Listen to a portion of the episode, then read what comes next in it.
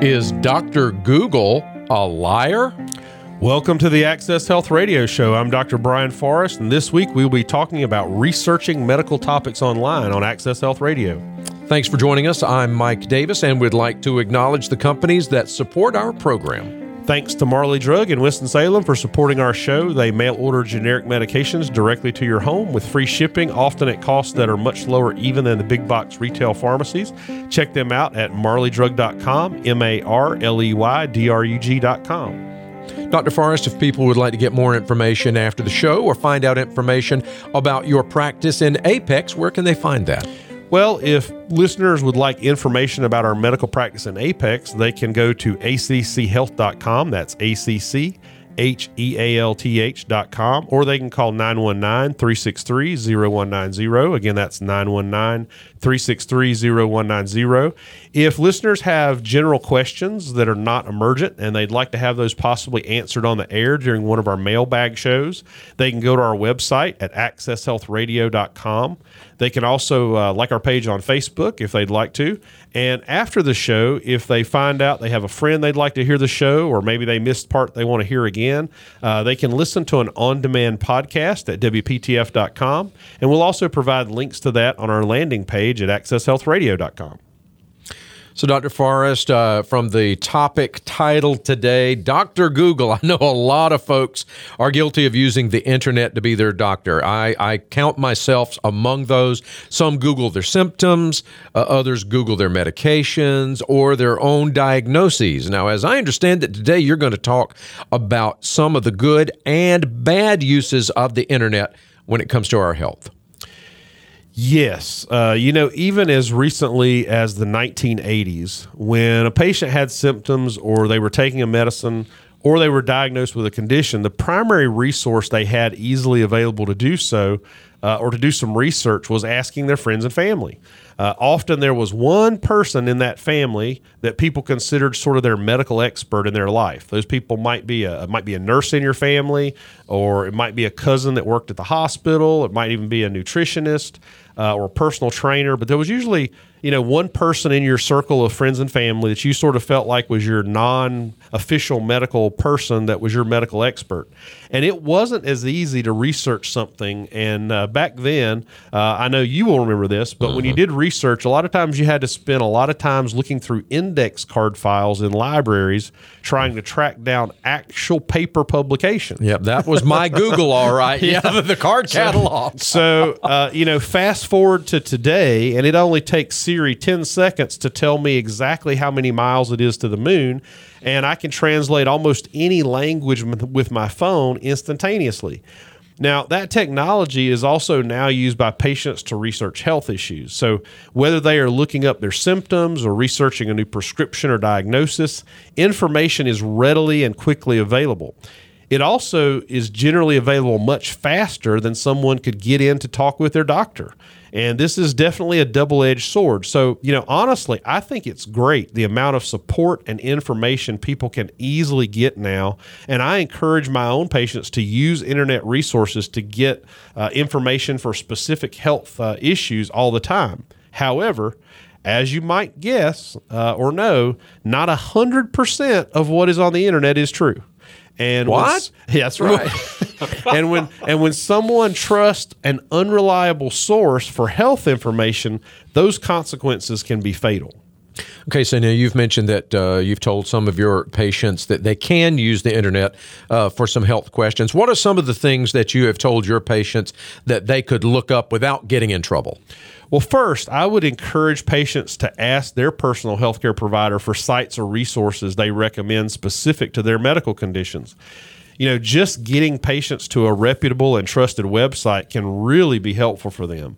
Uh, I will actually post uh, a list of some good websites for patients to use uh, for health on our website at accesshealthradio.com. Uh, but one of the ones I, I, I really like and use uh, for patients all the time is the Mayo Clinic site. But there are many others that are really very good. Uh, second, people should never change their prescription medication regimen based on something they see on the internet. Uh, many people have died, had strokes, ended up paralyzed, or even a local case of severe burns after following some internet advice.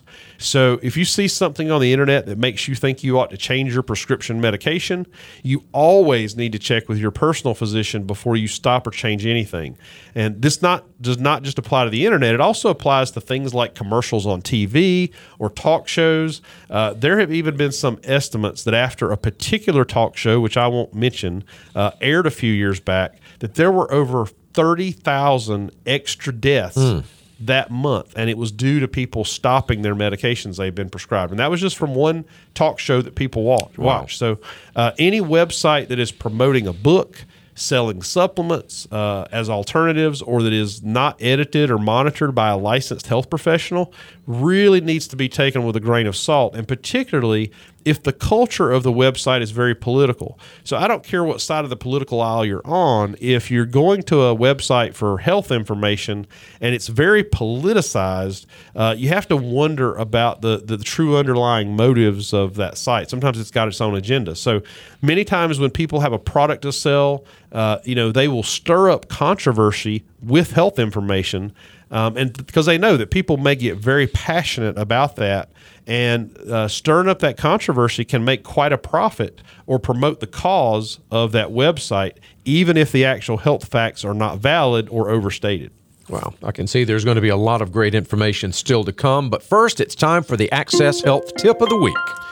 Anytime you're diagnosed with a medical condition or prescribed a medication, there may be a temptation to put it into Google and see what pops up. While I think it is a good idea to do research on your own diagnosis and medication to stay better informed, you have to be careful about the source of the information. So, reputable organizations like the Mayo Clinic, the American Academy of Family Physicians, the American Academy of Pediatrics, the Center for Disease Control are some of the best places to get good information. And again, I'll post a list of internet resources that I encourage my own patients to use on our website at accesshealthradio.com. He is Dr. Brian Forrest, a board certified family physician. Dr. Google is not. Can we trust it? Stick around after the break. We'll find out here on Access Health Radio.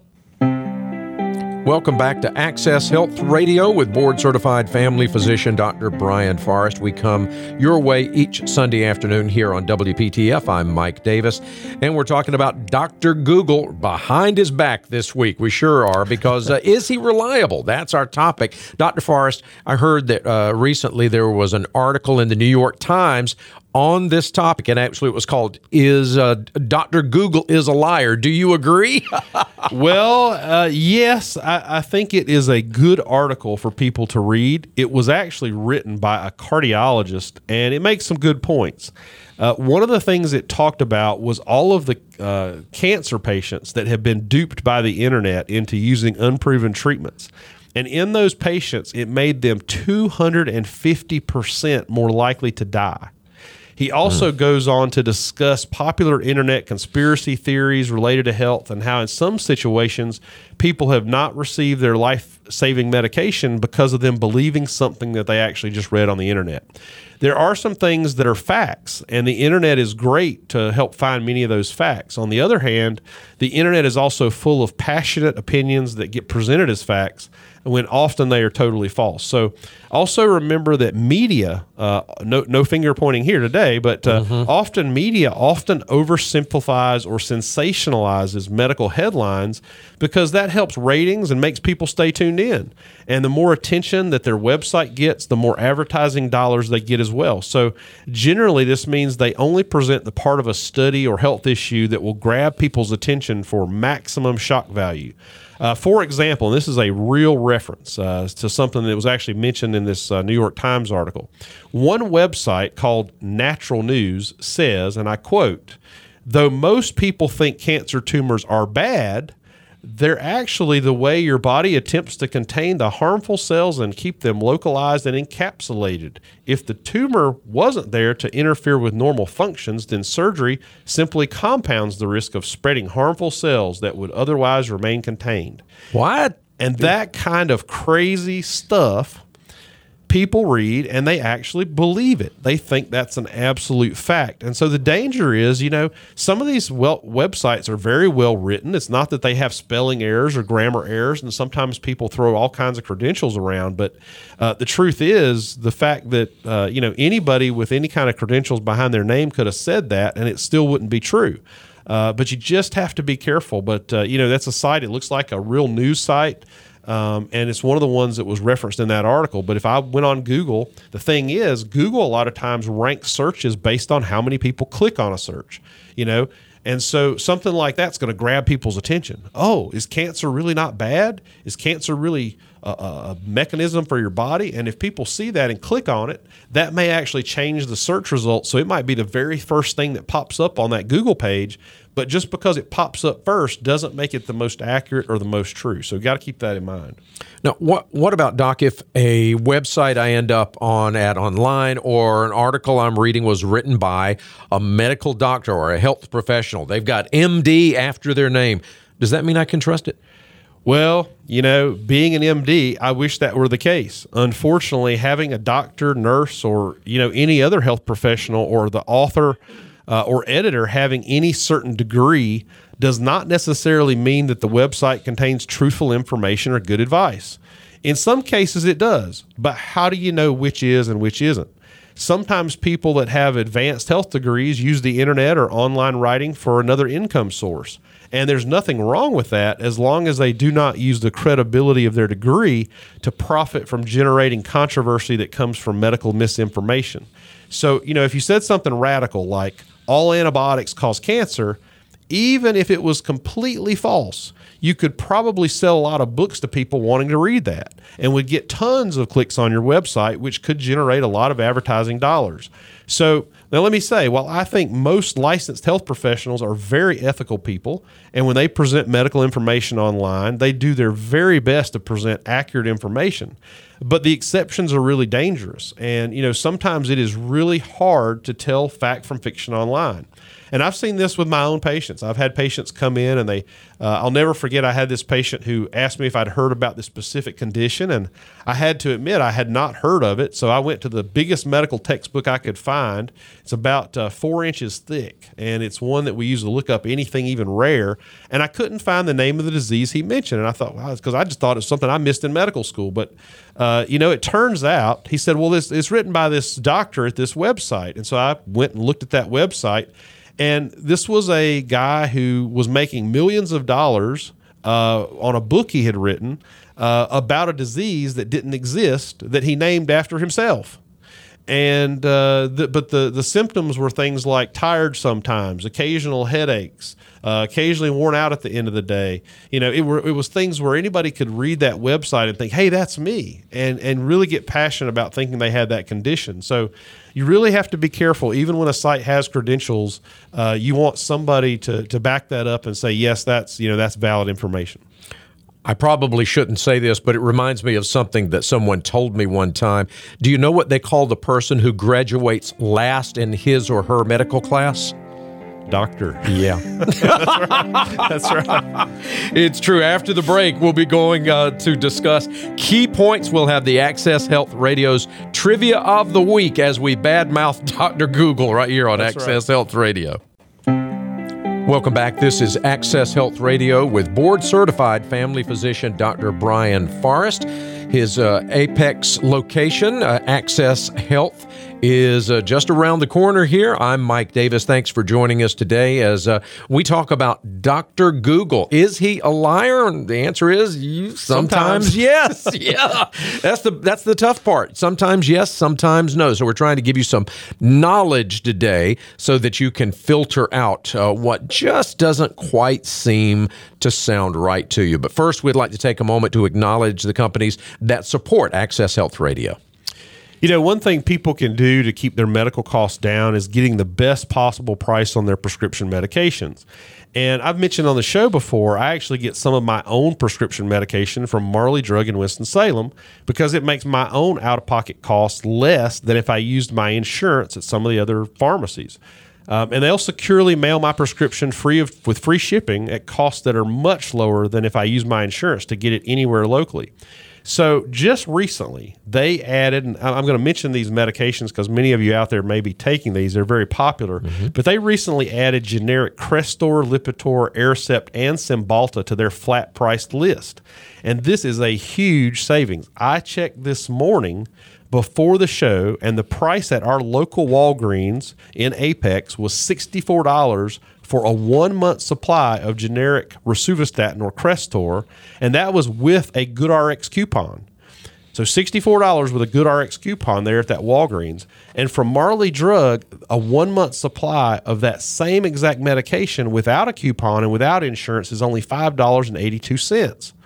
So that's a huge discount. It's 91% off. So make sure you check out Marley Drug. If your doctor is prescribing your medications to a local pharmacy, you know, and I'm, I always support local business, but you know, Marley Drug is a local community pharmacy in Winston Salem. Um, but you really should check it out, and all they have to do is send the prescription just like they would any other pharmacy. It just goes to Marley, and you could really be seeing huge savings even off what your your drugs might cost with your insurance. And again, that's MarleyDrug.com. And we've had Dave Marley here on the show to uh, talk about uh, what he's doing. So it was a fascinating show. It's time now for our Access Health Trivia of the Week. And sure enough, we're talking about Google. So, according to Harvard Health Publishing, the top 10 Google searches on health for last year were hiccups, kidney stones, snoring, feeling tired, the flu, normal blood pressure, cholesterol, the cause of high blood pressure, ADHD, and lupus. So I figure, Mike, since those were so popular last year, maybe we should include some of those as topics in future shows. Hey, it's a great idea. I'm looking at some of those, and I'm, I'm wondering what in the world causes hiccups. There you I, go. I, am So- I'm interested. So, so maybe we'll do that on uh, one of our mailbag or Q and A shows, or if nothing else, we'll we'll give hiccups its own show. We'll see about that. All right. I'm looking forward to it. All right. I'm going to hold you to it. Okay. So, Dr. Forrest, what are some key things that people should take away from this week's show about Dr. Google? First, uh, modern technology like cell phones and the internet has provided us with quick access to lots of good medical information that can make us better health consumers than ever before. However, where there are facts, sometimes there are also falsehoods and lies. And it is important to use reputable online sources when you're researching health information and avoid sites that put forth strong political opinions, conspiracy theories, or have passionate stories. Sometimes these websites might be tops in the Google search apps because they're so controversial and they're headline grabbing. Uh, and lots of people may have clicked on them, but that doesn't necessarily mean they represent accurate information.